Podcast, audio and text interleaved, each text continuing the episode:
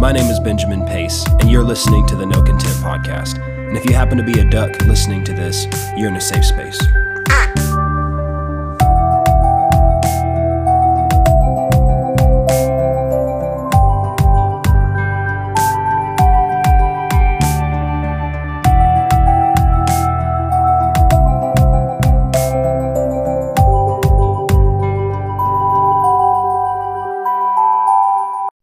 Oh boy. Well, okay.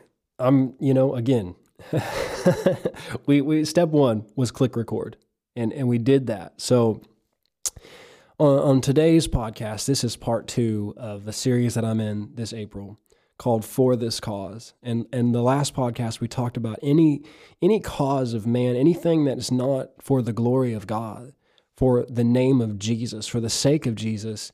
It may sound good, it may seem good, but if it's not for him, he can't sustain it. And, I talked about how he does personal things for us and healing and testimonies and things. When it gives him glory, he can get involved in it. And he gives us a testimony and a story that gives him glory. And it gives other people hope and it leads people to him. And this is the cause that Paul said, we don't faint for this cause. And that's what we're talking about in this series. And this is part two. And man, listen, this message today, I have been sitting on this for a long time. I've been waiting to minister this for a long time. I've got so many notes. I don't know what to do with. I've gotten so many things and I'm like, Lord, you're going to have to help me to remember everything. Bring it to my remembrance because there's so many things in this. I don't know how long this podcast is going to be. It could be a couple hours. I don't know. But I'm telling you what, if you have the courage to get in this with me, it's going to be kind of like watching Interstellar. You're going to have to commit to it, but we're going to go deep. And I'm excited. I believe good things are going to come out of this podcast. And we're going to go deep. And so let me just say this in the beginning, just because of what I'm going to get into today. Those of you who know me well enough to know my character, my values, my beliefs, my stances about things. And it's really hard sometimes to address certain issues without people assuming that you're biased on this side or that side. It's hard to get into certain things without people assuming things about you. I am going to endeavor to talk about some things without any bias except the Word of God. I'm going to walk a tightrope today, and my balancing stick is the Word of God. Not any agenda of man, not any preference of man, not any movement of man. It is going to be fully based on the Word and for the sake of the glory of the name of Jesus. That is my heart today. That's what my cause is. And so let me just say that in the beginning. And I heard my spiritual father, Brother Keith Moore, say some things that I'm going to get into today, but he also said that if you never hear anything that you don't want to hear, you don't grow. If a minister never tells you anything that you don't want to hear or that your flesh doesn't like, you're not growing up in him. And I think for the most part, we've created these things where people just stand up and tell us what we want to hear over and over and over again. And we say amen, and we run around the room, and we blow our shofar. And I'm not saying that there's anything wrong with that. I will say that your shofar will only get you so far, because that's what my friend Elijah Merle says, and it's funny. But nothing wrong with that. I'm not against it. But it's easy to always hear the things that you want to hear. And you don't grow if that's the case. God wants to deal with things in the church. And, people have a lot of opinion and a lot of talk about God dealing with things in government. But can I tell you something? The first thing that Jesus dealt with when he came to the earth was the corruption in the temple. He didn't turn over the tables in Pontius Pilate's court. He turned them over in the temple. Why? Because that's where the problem was. Because the thing is, if the church gets its motives right, gets its cause right, the glory will manifest, and the glory makes change. I'm going to talk about some things today, about our nation, about the church, about politics, how they have influenced the church recently, And I'm not doing this from any form of bias from this side or that side. I'm doing it unbiased from the Word of God. I have no motive, no agenda other than to preach the Word and to give God the glory. That is my heart. That is my agenda in this. So anyway, this podcast is entitled His Kingdom, His Power, His Glory. That's what I want to talk about today. And like I said, I've got a lot of notes, so I'm going to start with this. Romans 14:17. It says, "For the kingdom of God is not meat and drink, but righteousness and peace and joy in the Holy Ghost." That's what the kingdom of God is. Matthew 6:33 says, "Seek ye first the kingdom of God and His righteousness, and all these things will be added unto you." I want to talk about what is the kingdom of God and what is not the kingdom of God. I want to talk about the difference between the kingdom of God and the kingdoms of man and the kingdoms of the earth. In Philippians 2, so it says, "But I trust," in verse 19, "the Lord Jesus, to send Timotheus shortly unto you, that I also may be of good comfort when I know your state. For I have no man like-minded who will naturally care for your state. Why? For all seek their own, not the things which are Jesus Christ's." I'm going to say that again. For all seek their own, not the things which are Jesus Christ's. Who's he talking about? All the world, everybody, even people in the church. He's saying they're seeking their own. They're seeking their own thing. They're seeking their own agenda, not the things that are Jesus Christ's. And he said, somebody who's faithful, who will care for your state, who will not do their own thing, they're few and far between. This reminds me of what Proverbs says, that a faithful man, who can find? Well, the answer to that is God can. But they're not common. People who are seeking God's things and not their own things are not common. And because of that, we have to realize how easy it is to get drawn away with the agendas of men who are talking good, saying good things, but what's at the core? What's the agenda? What's behind it? That's the important thing. See, God looks at the heart of a thing. He looks at the heart. So, let's go to Acts chapter 1. And we'll start there. And I'm going to take my time here. We got a lot to get into. I'm going to drink some water. Thank you, Lord. Acts chapter 1, this is when Jesus is about to ascend, and this is actually the last thing that we have recorded that Jesus said before his ascension. Now, he did have more to say in the book of Revelations that are very significant too, and that we may get into if the Lord leads, but this is the last thing he said to his disciples. Let me go ahead and just say this. What he said in this passage has not expired, and it hasn't changed. It's the same as it was in the beginning. It has not changed. And this is still what the mission and the commission of the church is. In Mark 16, he said, "Go into all the world and preach the gospel, make disciples of all men." And that is the Great Commission. Now, there's a lot involved in that, sure. But, I heard one minister say this, the thing about the main thing is that you need to keep the main thing the main thing. And our mission, our commission is to go into all the world and preach the gospel and make disciples of many nations. Our mission is not to go into all the world and dominate governments. That's not our mission. That's not what Jesus told us to do. He said, go into all the world, preach the gospel, and make disciples of nations. Make disciples in the nations. He did not tell us to overthrow governments and to dominate them. Acts chapter 1, it says that when Jesus was speaking to them, being seen of them 40 days, speaking of things pertaining to the kingdom of God. This is what Jesus is doing. He's speaking to them things pertaining to the kingdom of God.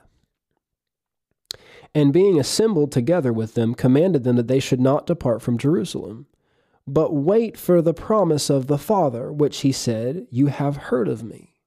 Now, in the first podcast, we talked about how in order to get a manifestation of the glory, you have to wait on the Lord. Now, remember, Jesus is saying things pertaining to the kingdom of God. And he said, John truly baptized you with water, but you shall be baptized with the Holy Ghost not many days hence.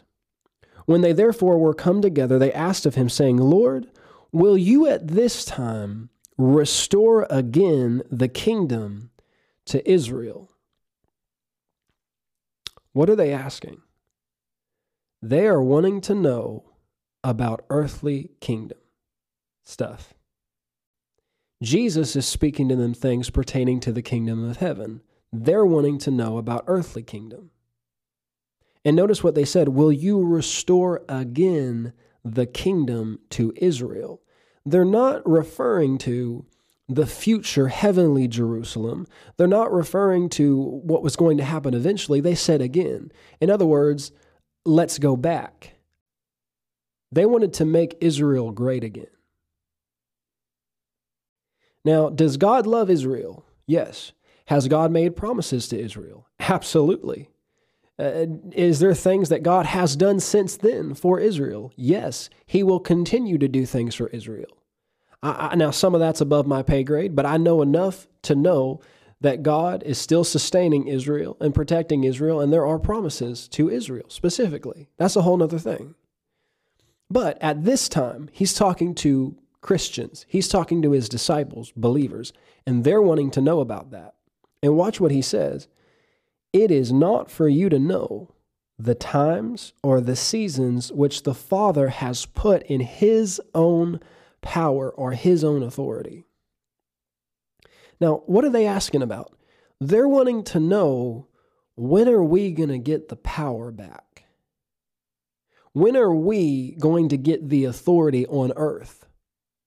They're wanting to know when they're going to get power on earth. That's what they're wanting to know about. When are we going to get back in control? And Jesus said, it's not for you to know the times and the dates that the Father has put in his own authority. So he's talking about things that are in the Father's authority, not in their authority. You know, this is something that has been and will continue to be one of the greatest temptations of the devil, is the allure and the desire for earthly power and earthly authority, earthly crowns. This desire for power is something that is one of the greatest temptations of man. We want control. We want power. We want the authority of earthly kingdoms. This is the thing that Satan tempted Jesus with, was earthly kingdoms, earthly dominion, earthly power. Now, listen, we are only 15 minutes into this. I know what you're thinking. Just hold on, cool your jets. If you're upset, listen, I know there's a lot to unpack in this. I am not saying that we should not believe to have godly leaders in office. I am not saying that we should not believe to have Christians in political places. That's not what I'm saying. So let me just go ahead and squelch that real quick, if you're tempted to think that. That's not what I'm saying. What I am talking about is how we go about it. And we're going to get into this more and more. But this desire, this covetousness for power, this covetousness for authority, this is something that Satan tempted Jesus with. It's something that he tempts men with. And many people have the desire to do good. They say, oh, I want authority. We want authority. We want the power so that we can do good. But see, Satan is crafty. He knows if he can just get you to seek your own and not the things which are Jesus Christ's, he's got you. Why? Because God can't sustain that. He cannot be involved in that cause. Does God want people in leadership to honor him and love him? Absolutely. But how God does things is very, very important. And we'll see this more and more. But they want to know, when are we going to get the power? But watch what Jesus says. You shall receive power after that the Holy Ghost is come upon you, and you shall be witnesses unto me, both in Jerusalem and in all Judea and in Samaria and unto the uttermost part of the earth. What did he say? He said, you want power? You're going to get power to be witnesses. I'm going to give you authority to be witnesses. I'm going to give you power to be witnesses. Now, let me point this out to you. He said, you shall receive power. What is the implication? It has been given. It has been given. It has not been taken. This thing in man to fight for power, to fight for the position of authority, that is not how the kingdom of God operates, ever. This, I'm going to fight for the throne. I'm going to fight for the crown. I'm going to stand and fight and claw to try and get power. That is the opposite of the kingdom. Now, notice what Jesus said here. He said, which the Father has put in his own power. You know, this reminds me of the time that James and John and Salome came to Jesus, and she said, grant to my sons that they may sit on your right hand and on your left. What is this? A desire for a position of power. And Jesus looked back at them and said, do you know what you're asking? He said, are you able to drink the cup that I'm able to drink? See, a lot of people don't know what goes along with authority. A lot of people want positions of power. They want to be promoted. They want to be in the pulpit. They want to do this. They want to do that. But they don't have no idea the pressure that comes with that. And there are many times that people would say, God, I want to do this, or I want to do that, or I want to have this, or I want to have that. And God's like, do you even know what you're asking me? Are you sure that you're able to handle that? Because it takes some maturity. It takes some growth in some things to be able to handle certain things. You have to grow in the grace of God. And he asked James and John, he said, are you able? And they said, oh, we're able. He said, well, maybe. He said, okay. He said, well, you're going to drink of some things, that's for sure. He said, but to give, to sit on my right and left hand, it's not mine to give. He said, for me to do that, that's not in my authority to give. In other words, Jesus knew what was in his authority and what wasn't.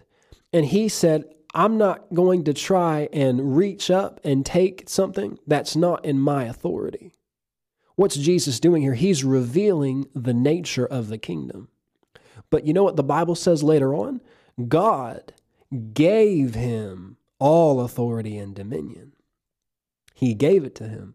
Why was God able to give it to him? Because he wasn't trying to take it. And when he was tempted by the devil to take it, he resisted.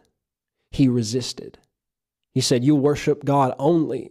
You'll serve him only. And if it's not God's will for me to have that, then I don't want it. I'm not going to try to take it. I mentioned this in the first podcast, but there was one time where people tried to make Jesus king by force, and Jesus hid himself. He wouldn't hear of it. Why? Because he's not going to be king for the agenda of man, for the will of the people. Uh-oh.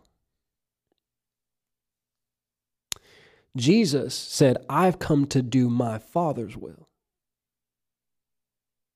And because of that, God was able to give him authority. And then what did Jesus say? I have given you authority to tread on serpents and scorpions. Now I'm getting to some stuff here, but Jesus said, I'll give you power to be witnesses. What I feel like I've been seeing is people focusing more on fighting for power in earthly kingdoms at the cost of their witness. At the cost of the witness. Jesus said, I've given you power to be witnesses. And yet, why are we trying to get power and at the expense of our witness? There's more things I can get into here, and I will as the podcast goes along. I know it's already intense. I know we're already getting deep.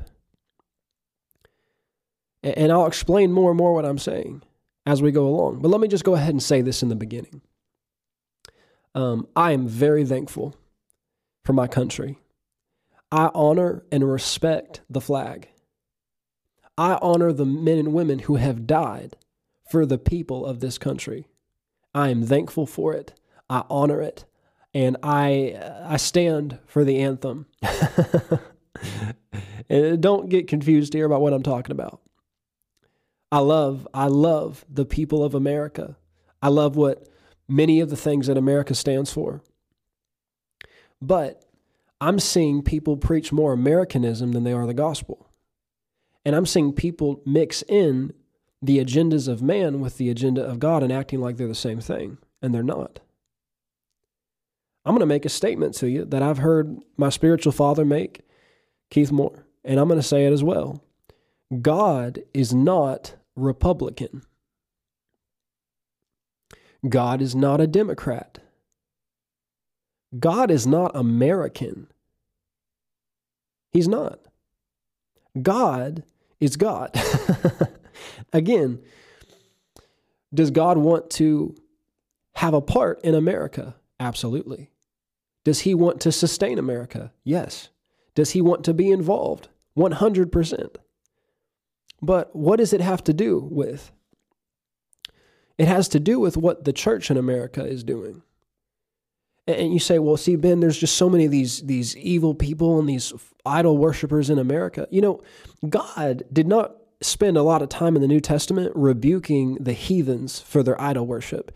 He rebuked Israel for its idol worship. Why? Because they were the people of God and they knew better. He rebuked Israel for worshiping idols, for being conformed to the world. Why? Because he called Israel to be a light and a witness to the rest of the world. But Israel got carried away with idol worship. Israel did things like said, give us a king, when God said, I want to be your king. And God gave them a king, but that king got so obsessed with the crown that he never noticed when the anointing left him. And they said, give us a king, because they wanted somebody who would do their will.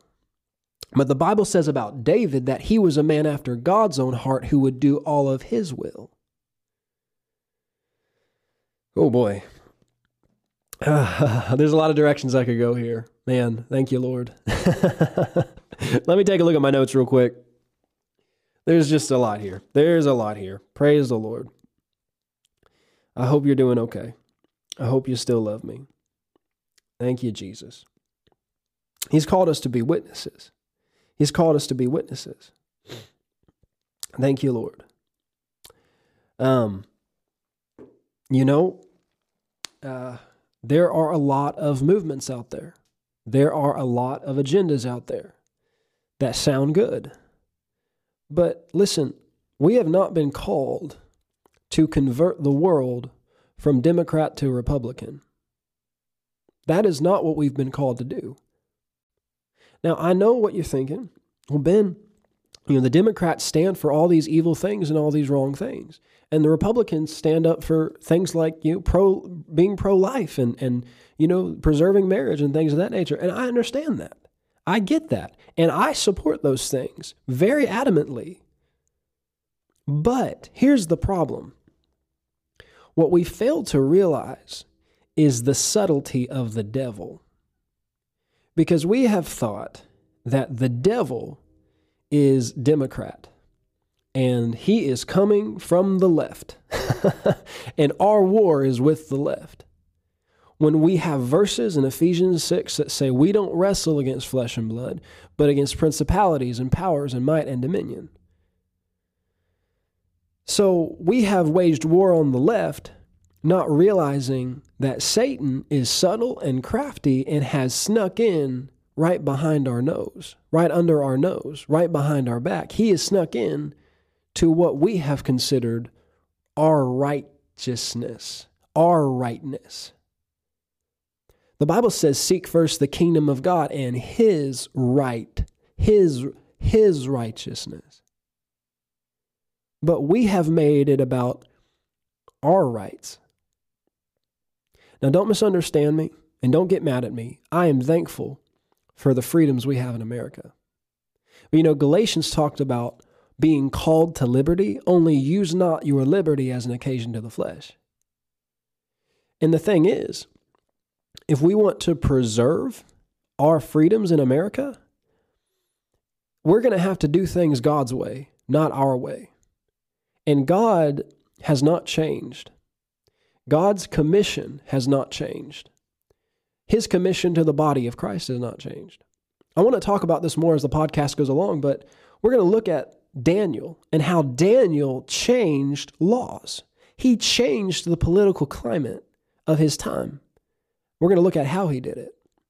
But there's a few more things I want to get into here. And as we go along here, I have a lot of notes, and man, I don't, I'm just going to have to flow with the Spirit here because there's just so much to get into. Notice this in John 18, verse 36, Jesus said to Pilate, "My kingdom is not of this world. If my kingdom were of this world, then would my servants fight that I should not be delivered to the Jews. But now is my kingdom not from here." He said, my servants are not fighting for power. They're not fighting to save me or rescue me. Why? Because my kingdom is not of this world. He said, if it was of this world, they would fight. Now, this does not mean that my servants never join the military. This does not mean that they never fight an intruder coming into their home. This doesn't mean that we don't need to have secure borders. That's a whole nother podcast. He said, they're not fighting for power. They're not fighting to be in authority because my kingdom is not of this world. And that's not how the kingdom operates. That's not how the kingdom operates. And I'm seeing a lot of people saying, well, we just need to stand. We need to fight. We need to fight. Yes, we are told to fight the good fight of faith.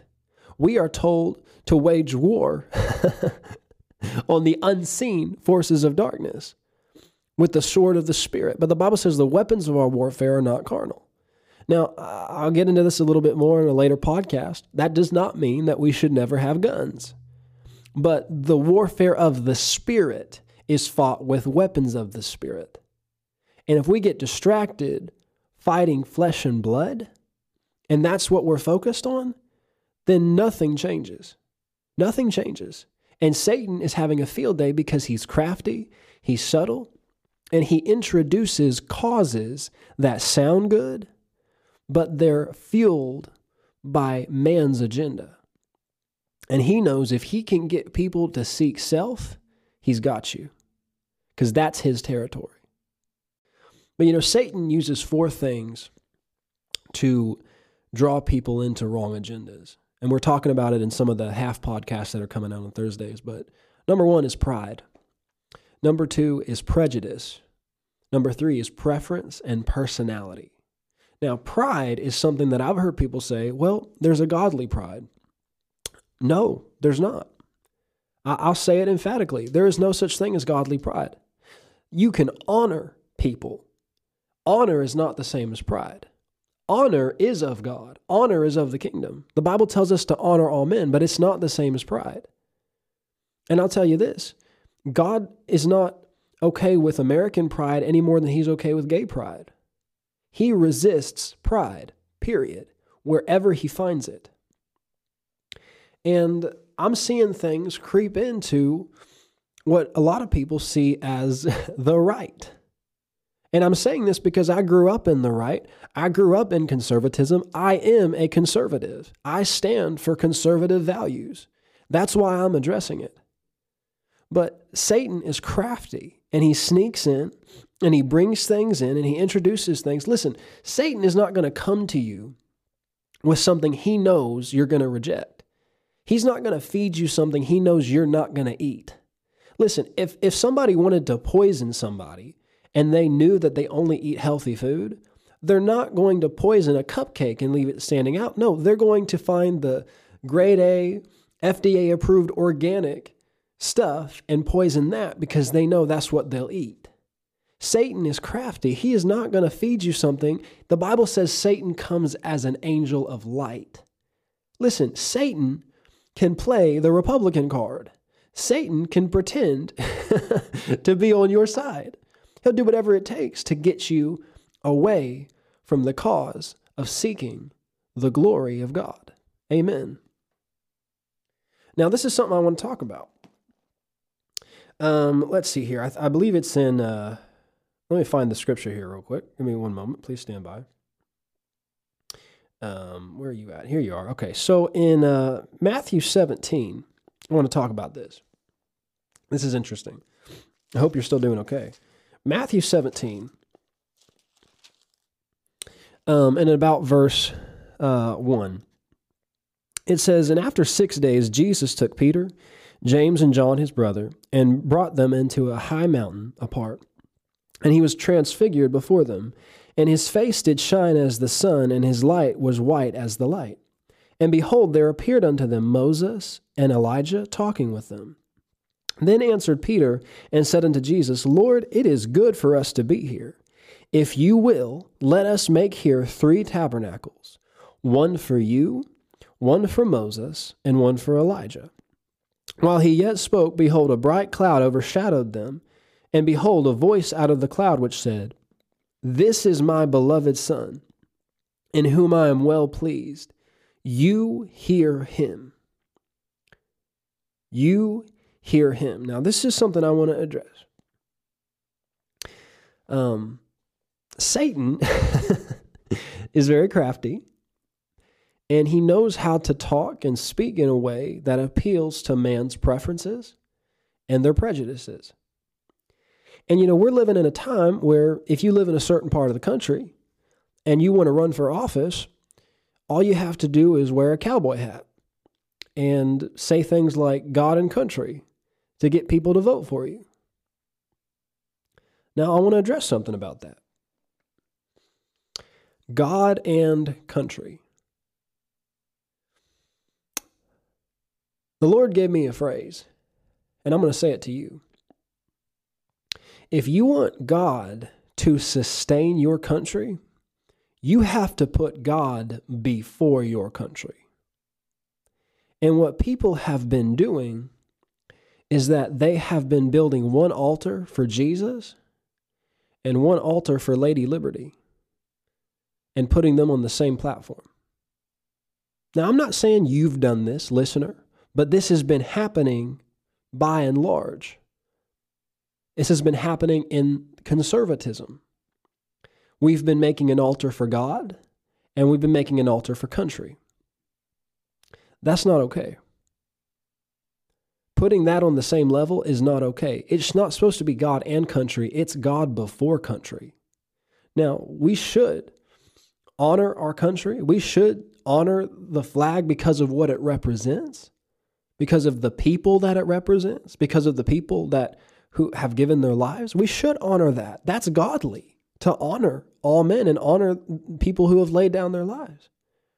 But we don't put that on the same place as God. God always comes before. This is the cause that we're supposed to live for. God always comes before. And watch this. It says they were afraid, and Jesus came and touched them and said, "Arise and do not be afraid." And it says, when they had lifted up their eyes, they saw no one but Jesus only. Oh, come on. They saw no one but Jesus when they lifted up their eyes. In other words, they got their eyes off of men. They got their eyes off of people.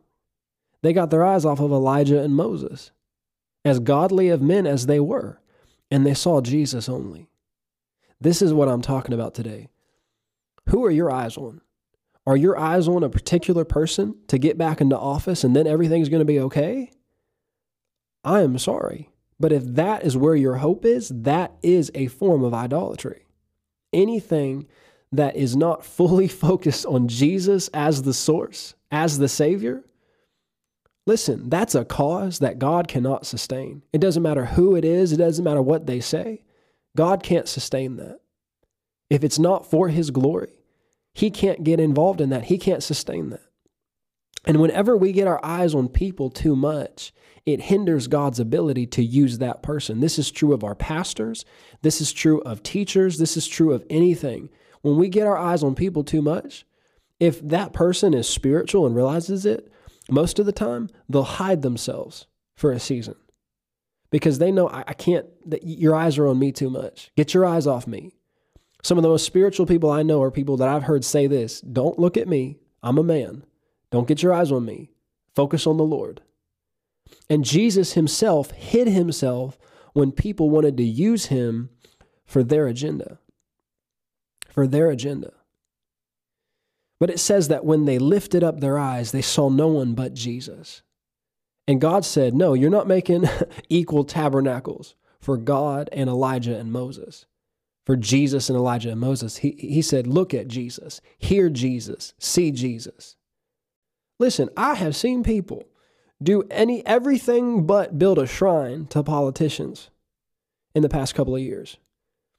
And God can't be involved in that. He cannot sustain that. It doesn't matter how good the agenda sounds. If there's even a little bit of idolatry in it or man's agenda, he has got to take his hands off. God has allowed nations to fall because of idolatry. Not because that was his will, not that that's what he wanted.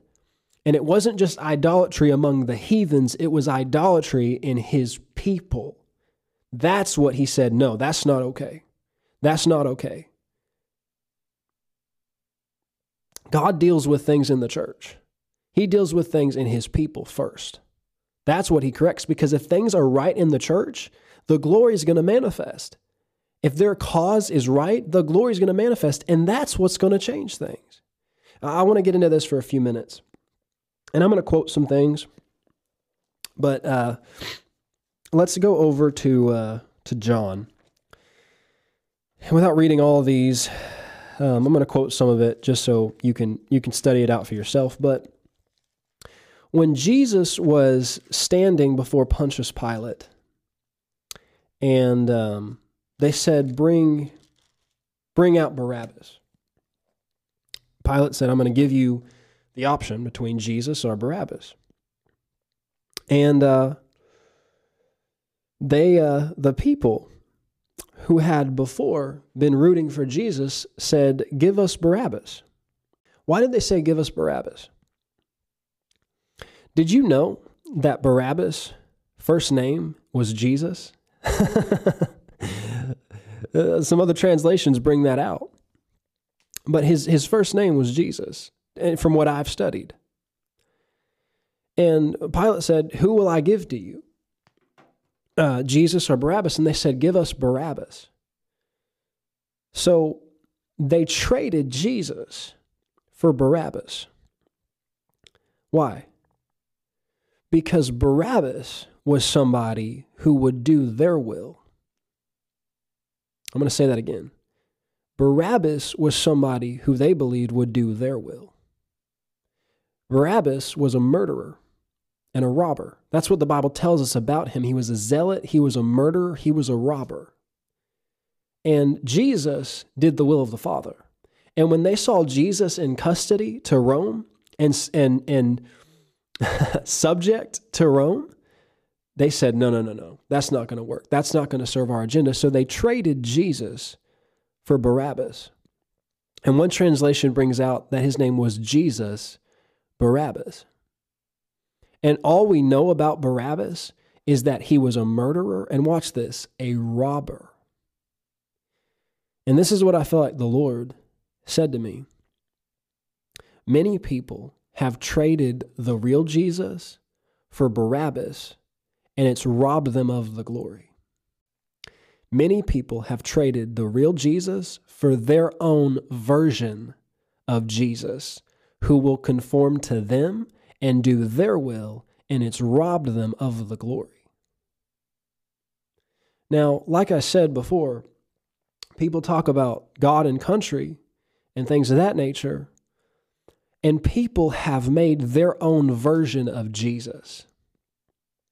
I've seen, you know how like when you're a kid and you're playing with Batman action figures, how they have like different versions of Batman? I've seen that happening with Jesus.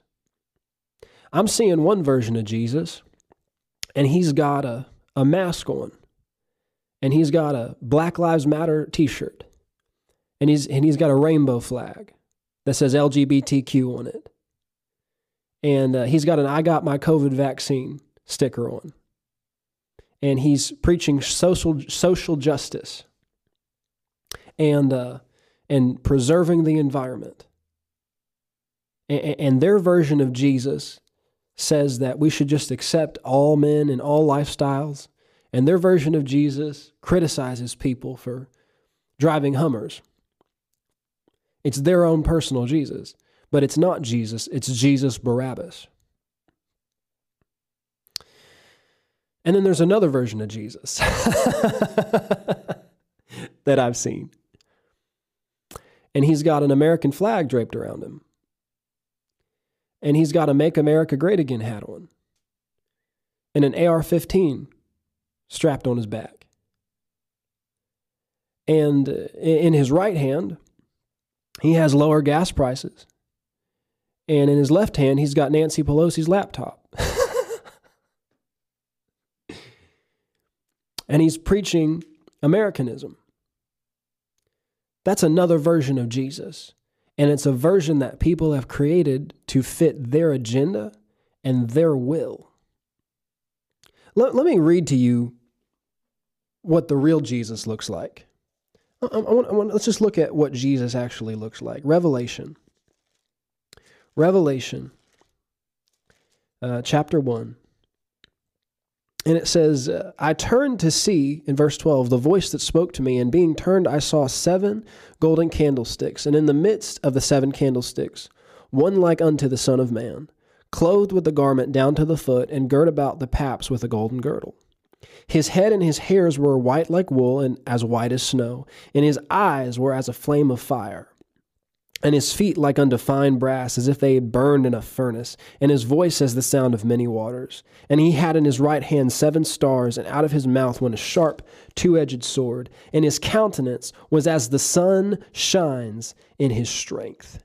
This is the same Jesus that was on the Mount of Transfiguration, and the Bible says that his face shone with the glory of God. Just like Moses, and we'll get into this in a minute, was on Mount Sinai, and his face shone with the glory of God. Jesus. This is the real Jesus. And he is marked by the glory. He is marked by the glory of God, not the agendas of man. And people have made their own version of Jesus, but you know what? It's Jesus Barabbas, and he's a robber, and he robs the church of the glory. And it's a form of idolatry. Thank you, Lord. There's a lot to get in here. Back in Exodus, without reading all these, you know, if you have any doubt about what I'm saying, go read these passages for yourself. I promise you I'm not misquoting the word or twisting it to fit any agenda. I have no agenda except the glory of God. That is my only agenda. But when Moses was on Mount Sinai with the glory, the Bible says that the people told Aaron, make us a God who will take us back to Egypt. Make us a God. And they worshiped this God, this false God, this golden calf. What was this? This was their own version of God. You know, in the Old Testament, in one place, it talked about how God said, you have said that I was such an one as yourself, but I will reprove you. They made their own version of God that, watch this, would do all their will. And they used the things of God, or they tried to accomplish their agenda. And God said, that's not how it works. Not in my kingdom. In my kingdom, you don't get to use my power to take and seize and fight for power. It can only be given. That's what God did with Jesus. He gave him authority. He gave him power. He bestowed it upon him. He bestowed it upon him. He said, I've given you power to be witnesses in the earth, not to try and fight for earthly crowns. If God puts a godly person in leadership, praise God. But one of the biggest things that hurts the witness of the body of Christ is when we throw a temper tantrum when we don't get the power seat. He said, I've given you power to be witnesses. Now, we're going to get to more and more of this. This is going to be a long podcast. I may go another hour. If you're here for it, come on in. Jump on in with me. I'm going. I'm going for it. But Moses is up on the mountain, and these people are making their own version of God to do their will and to accomplish their agenda, to take us back rather than going forward into the promised land. And guess what was not there with them? The glory. Moses is up on the mountain with the glory, and they're down there with a false god doing their agenda. Now, this is the people of God we're talking about here. And God was not okay with it. And in fact, when Moses came down from the mountain, the Bible says he literally ground up that golden calf and made them drink it. He made them eat it. He said, oh, you think this is what's going to save you? You think this is what your source is? You think that this is the answer to all your problems? Well, okay, you can just get a belly full of it. And we'll see what a manifestation of a fake God does for you. But I'm going to draw a line, and if you want to get back to the real thing, if you want to stop the pretending, then come across this line and let me know who is going to serve me. God has a will. He has a plan for his kingdom. It has freedom and justice and liberty and righteousness being established and done, and evil being done away with, and evil being brought to justice. But listen, if we're going to seek his kingdom, we've got to do things his way. We cannot adopt the ways of the nations around us and do things our way. We have to do things his way. That's why Jesus was given all power and authority, because he did things God's way. And you know, if your cause is the glory of God and his mission, his kingdom, then you are willing to make great sacrifices. Excuse me if you heard that. You are willing to make great sacrifices for the sake of the kingdom. You are willing to make great sacrifices for the sake of the gospel. You are willing to make great sacrifices so that his kingdom purpose can be accomplished. You're not spending all your time fighting for my rights. You're spending your time seeking his will and the will of his kingdom. Now, here's something I need to get into.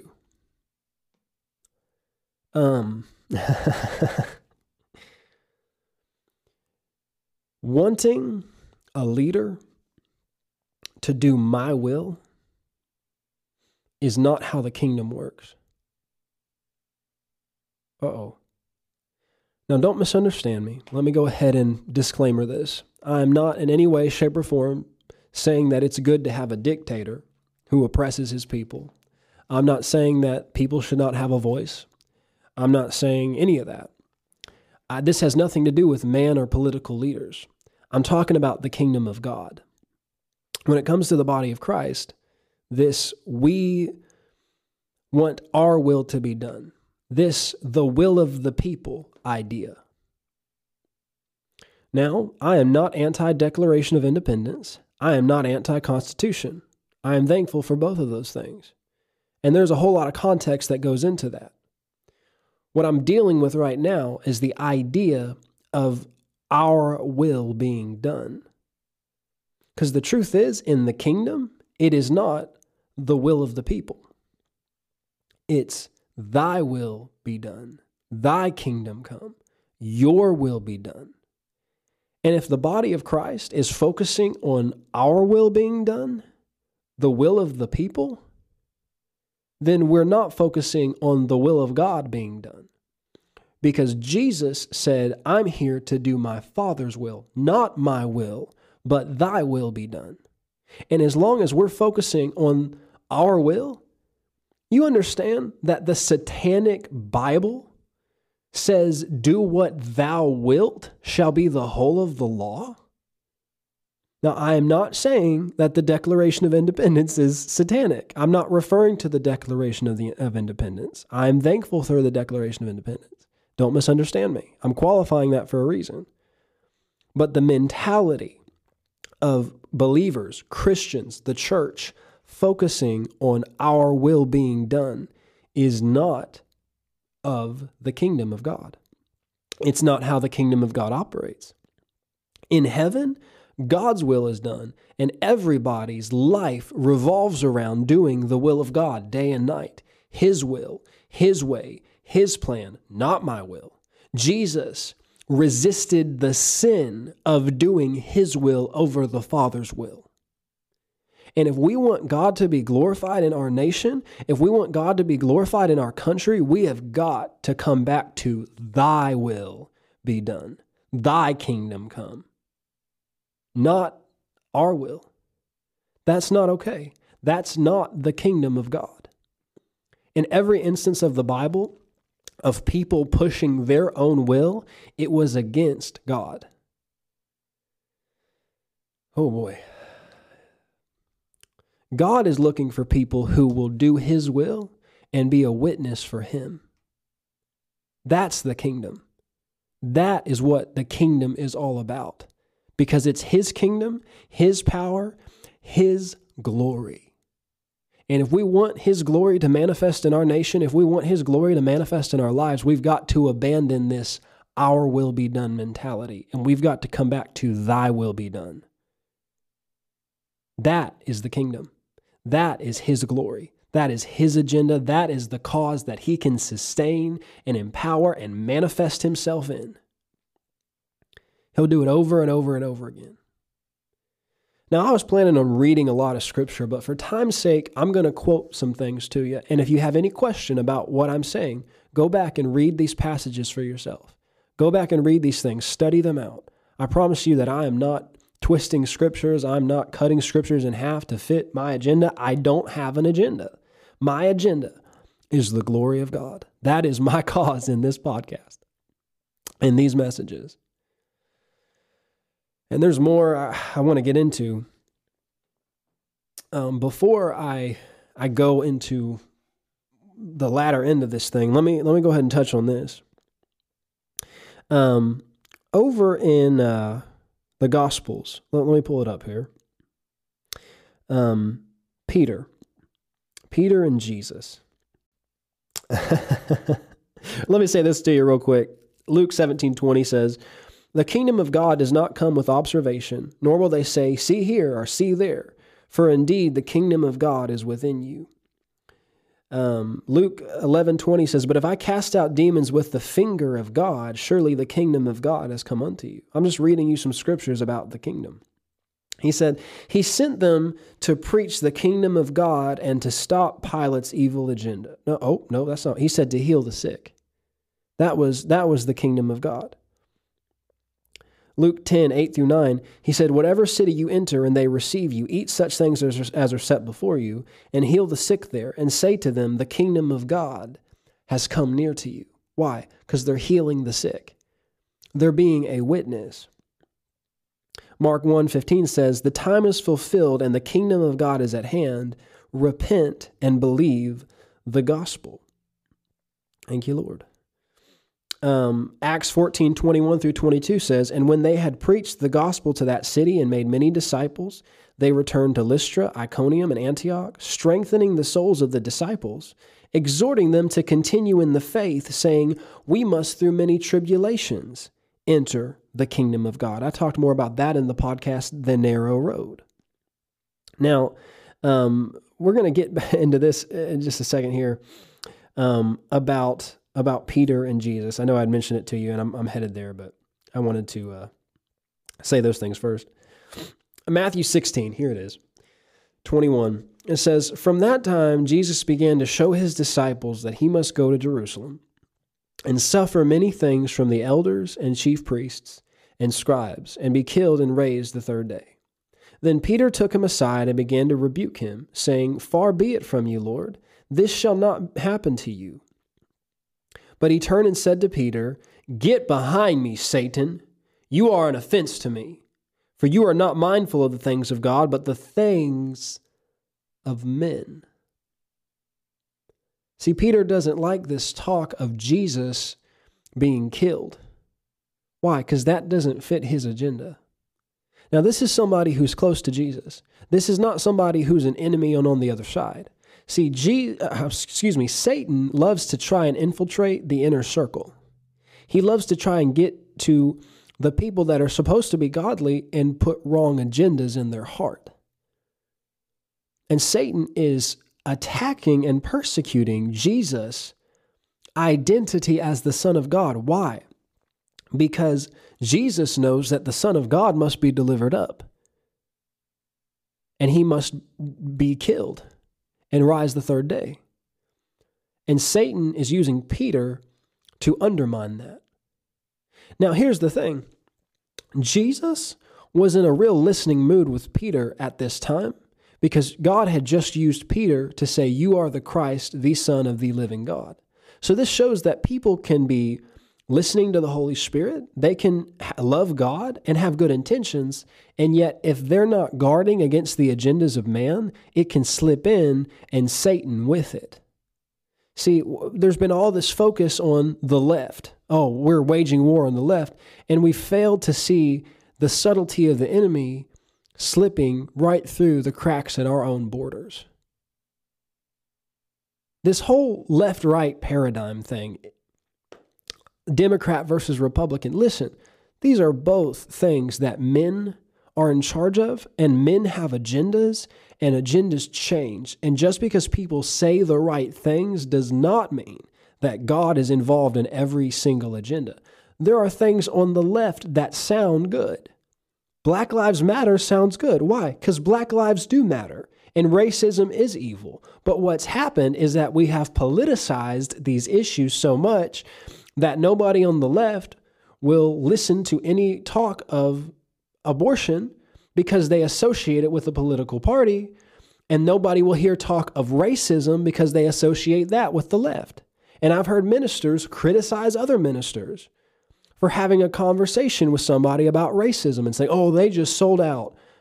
Maybe they were just walking in love.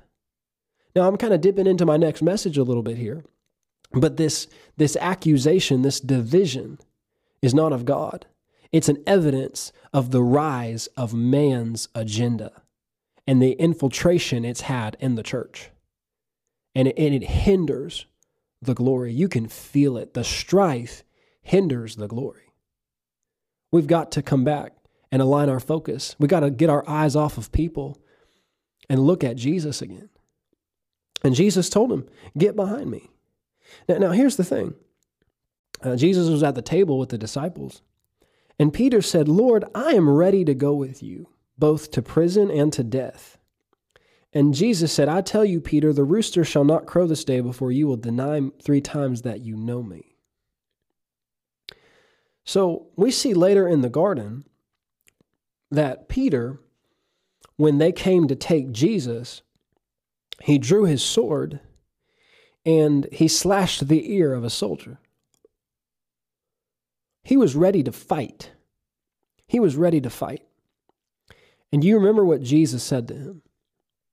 Peter, put down your sword, for he who lives by the sword shall die by the sword. Now, I'm going to do a whole podcast in the future about this. There is a difference between living with the sword and living by the sword. But in this instance, Jesus told Peter to put it away. He said, don't fight. Don't fight. He said, he who lives by the sword shall die by the sword. And here's the thing. Peter thought he was ready to die for Jesus. He thought he was ready because he still thought that his agenda was the same as Jesus. He thought that Jesus is going to lead us in revolution against Rome, and we're going to overthrow the corrupt government, and we're going to take back the power. And when he realized that that was not the agenda of Jesus, Peter stumbled and fell in the space between his agenda and Jesus' agenda when he got a revelation of it. He stumbled, he was offended in the space between his agenda and Christ's agenda. And he said, "Oh, I'm ready to go with you, Lord. Oh, I'm ready. I'm with you."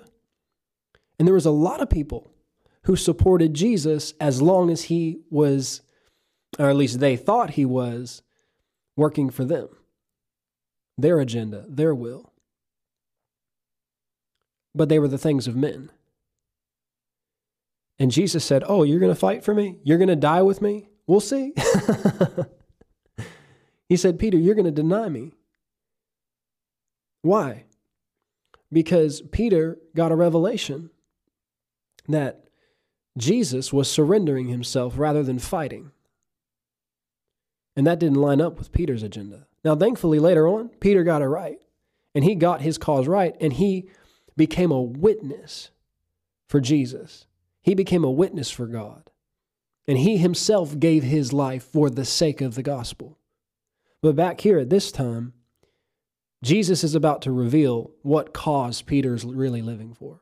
And it's revealed in the space between their reaction to things happening and their reaction to opposition.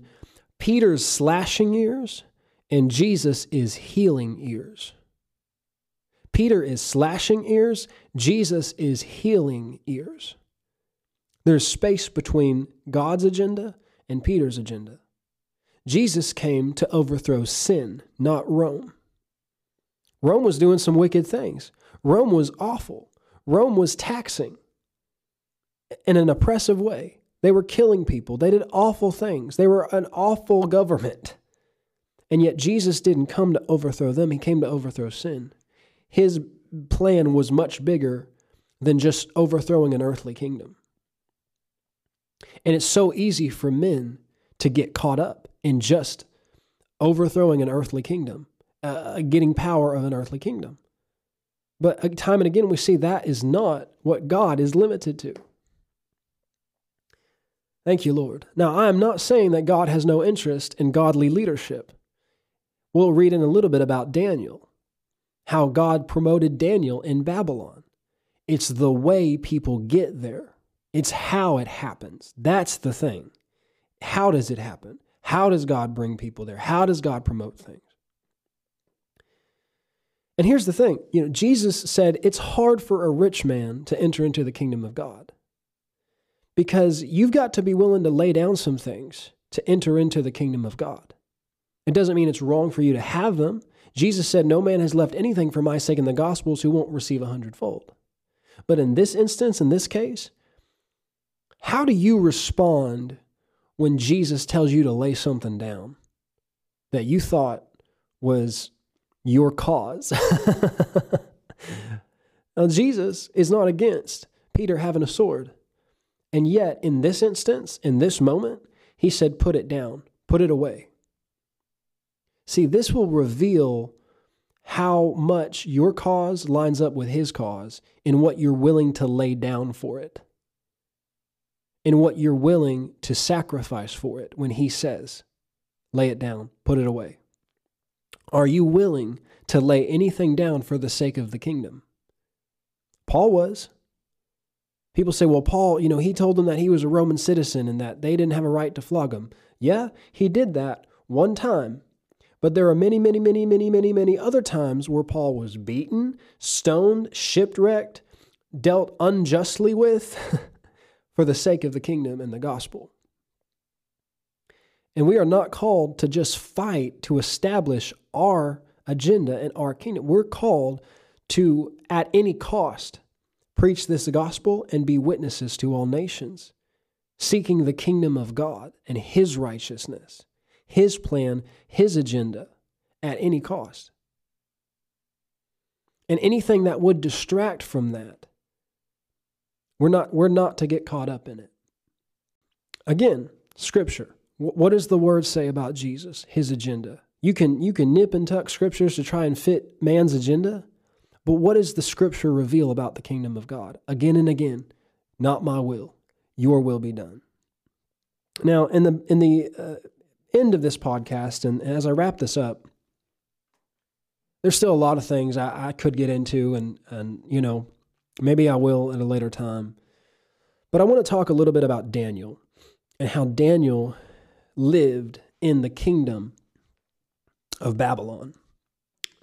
And I think Daniel, going back to about Daniel 6, let me turn to it here. We see the life of Daniel and how it represents really the body of Christ. And Babylon, you know, is the world. They were the world power at that time. And Daniel and Shadrach, Meshach, and Abednego, they were carried away into captivity. And they're in this strange kingdom. And, well, about Daniel 6, actually, going back even to when Shadrach, Meshach, and Abednego first got there, first showed up. And, you know, they're in a strange place. There's pressure on them to compromise. And notice how Daniel and Shadrach, Meshach, and Abednego approached this situation. They entreated those over them. And they said, hey, we are asking you to give us a trial. And if at the end of this trial, when we have eaten the food that we believe we should eat and not the food that you've given us, because we don't want to violate our commitment to our God, at the end of that, see the difference. And so what happened is they agreed to this. And at the end of this trial, Daniel and Shadrach, Meshach, and Abednego were stronger and healthier than all of the other servants. They stood out. They stood apart. So what's happening here? They're being a witness. Oh, come on. Do you see this? They're a witness. They're being a witness for God. And they were allowed to continue to do that, even in this ungodly kingdom, because they were a witness. And another time, there was an ungodly, evil law passed that said you can't pray to anybody but the king. And Daniel knew from the beginning he couldn't obey that law. He couldn't follow that. There was no way. So he continued to pray. He continued to seek the face of God, even though he knew this law had been passed. But you know what Daniel didn't do? He didn't fight when they came to get him and take him to the lion's den. He didn't demand his rights. He didn't demand this and demand that. He's like, okay. He's like, I'm not going to disobey God. I'm not going to stop praying, but he understood the consequences. You know, Jesus said that we were going to get persecuted, that they would deliver some of us up and kill some of us and put some of us in prison. Now, let me ask you a question. Are we told to fight persecution? No. Jesus said, if they persecuted me, they will persecute you. And God's not the one doing the persecuting. But he said it would happen. And Daniel was persecuted by these people who were jealous of him and his position. And God gave him this position of authority. I said God gave it to him. Did Daniel fight for it? Did he campaign for it? No, God gave it to him because he was a witness. He gave it to him because he was excellent. He was a witness for God, and it was given to him. He didn't take it. He didn't fight for it. But let's see what happens here. Daniel is thrown in the lion's den, and the next day, the lions hadn't touched him. Why? Because the glory of God was in there with him, sustaining him. And what happened right after that? The king said, we're passing a new law that says nobody shall speak against the God of Daniel. He affected political climate by being a witness. He affected political climate by honoring God and being excellent and refusing to compromise, but not by fighting for it. He actually had a spirit of humility and meekness. Did you know the Bible did not say that the aggressive shall inherit the earth? It said the meek will inherit the earth. Jesus said, come and learn of me, for I am meek and lowly of heart, and you will find rest for your souls. So Daniel affected the political climate of his time by being a witness. And you see the same thing with Shadrach, Meshach, and Abednego. Nebuchadnezzar commanded them to fall down and worship him. What do we see in that? That's the same thing Satan tried to do with Jesus. Excuse me, dropping my Bible there. And that's what Satan tried to do with Jesus. If you'll bow down and worship me. And Jesus said, no, I won't. I won't commit idolatry. I won't worship a man. Let me tell you this. There's a difference between submitting to a man and worshiping him. There's a difference between submission and worship. You can submit to a man in the natural, but it doesn't mean you worship them. And Shadrach, Meshach, and Abednego said, King, we're not going to worship you. And he said, well, we're going to throw you in the fiery furnace. And they said, okay, throw us in the fiery furnace. God will deliver us. And guess what happened? The king, watch this, saw God in them when they were in the fire. And because of that, it was a witness to the king. And the king passed a law again. Nobody's going to speak against the God of Shadrach, Meshach, and Abednego. They affected the political climate of their time, not by fighting, not by being aggressive, not by criticizing and doing this and doing that, by being a witness. Jesus said, I've given you power to be a witness. And guess what? Shadrach, Meshach, and Abednego were promoted. They were given place because they were a witness. This is how the kingdom operates. This is how God operates. Not by rebellion, not by this we're going to fight and take it and overthrow. No, that's actually the nature of the devil. That's what the devil tried to do in heaven. That's the nature of the devil. And Satan is just baiting Christians into ruining their witness by trying to seize, trying to take, trying to do this and trying to do that. And I'm not, trying to refer to January 6th when I'm saying some of these things. I know that there were some things that probably went on there that were set up. There were probably things in some of the Black Lives Matter things that were set up. I understand that. I know what Antifa is. I get it. But let me ask you this. Is it possible that the enemy baited some people into being there that day to make them look bad? Satan knows what he's doing. Satan he baits people. He tries to allure people into something that seems good. What if all the Christians in that crowd had got up that morning and the Holy Spirit said, don't go, don't be there today? Would Satan have had anything with which to accuse? No. Satan is crafty. He's deceitful. He knows what he's doing. There are sometimes God would say, don't even be there. Don't go to that. Don't be a part of that. It's a trap. It's a setup. He's baiting you into ruining your witness. Now, there's some things I'm going to get into in the next podcast about this. I know I'm already going pretty long here. But Satan is crafty. But Shadrach, Meshach, and Abednego affected the political climate of their time. They were promoted because they were a witness for God. They revealed God to the king. That is what we're called to do. Thank you, Lord. Praise God. There's more I want to get into here. I'm checking my heart because I want to go the right direction with it. I want to make sure I don't leave anything unsaid that needs to be said. I've seen some things that have bothered me, and I've seen how what I perceive as the agendas of man trying to infiltrate the church and take the place of the Great Commission. It's all about the glory. It's about his kingdom, his glory. He has called us to be witnesses to the ends of the earth. Amen. Glory to God. Praise the Lord. I'm almost done here. I just want to check my heart and make sure that I'm going the right direction. Thank you, Lord.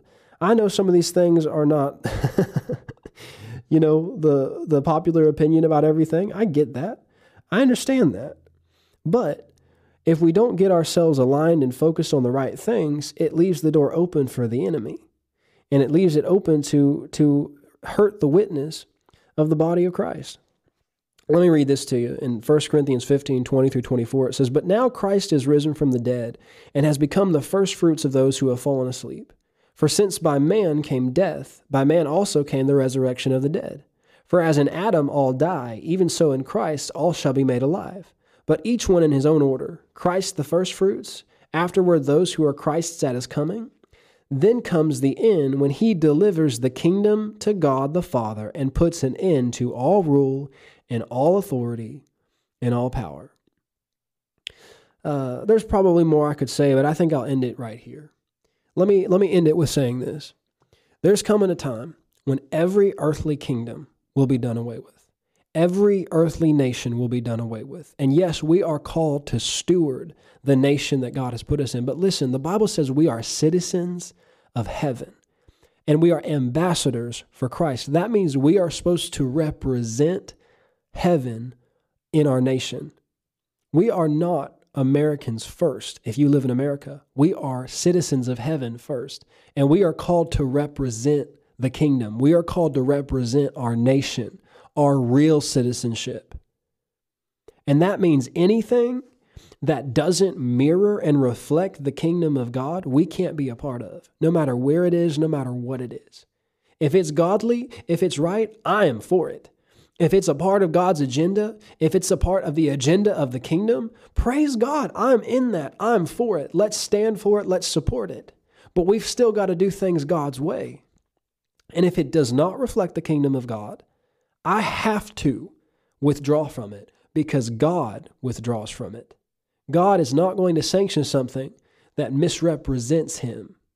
He's not going to sanction a movement or an agenda that misrepresents him. It doesn't matter what it sounds like or what it is. If we want God to manifest himself in our nation, in our political climate, whatever the case is, we have got to get back to his kingdom, his agenda, his glory. And we have to surrender to that. That has to be our full focus. Yes, we're called to steward our country and to manifest him in our country. That's what Shadrach, Meshach, and Abednego did. That's what Daniel did. But how did they do it? Not by fighting for it, by doing exactly what Jesus told us to do, being witnesses for the kingdom, seeking the kingdom, kingdom-minded. He brought it all back to the kingdom. He said, if my kingdom was of this world, my disciples would fight, but it's not of this world. Again, that does not mean that there aren't Christians who join the military or who are police officers. There's a whole nother podcast I'm going to do in the future to get into the question, was Jesus a pacifist? Oh man, that's going to be a good one. That's for another day. But suffice it to say, if you want his glory sustaining you, if you want his glory manifested, you have to seek his will, his kingdom, his glory. Don't make your own version of God. Don't make your own version of Jesus. Worship the one true God. Worship the Jesus and say, Lord, not my will, but your will be done in everything. And listen, can you go wrong doing that? If you didn't agree with some things I said in this podcast, that's okay. But bring it back to this. Would you agree that the best way to approach your life is to say, not my will, but your will be done?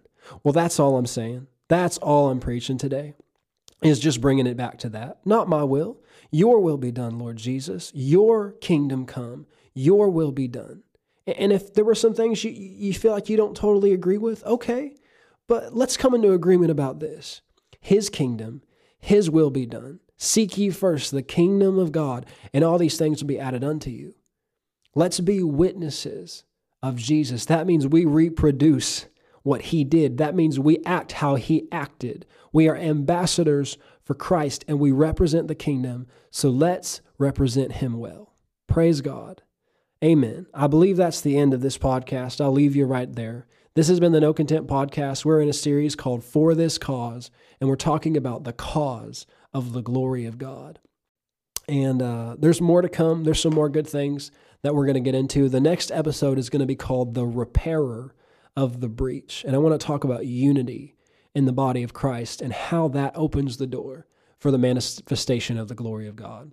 Until then, thank you for listening today. I'll talk to you the next time you click play. Thanks again for listening to the No Content Podcast. Remember that Jesus loves you, He loves everyone else, and please don't forget to feed the ducks.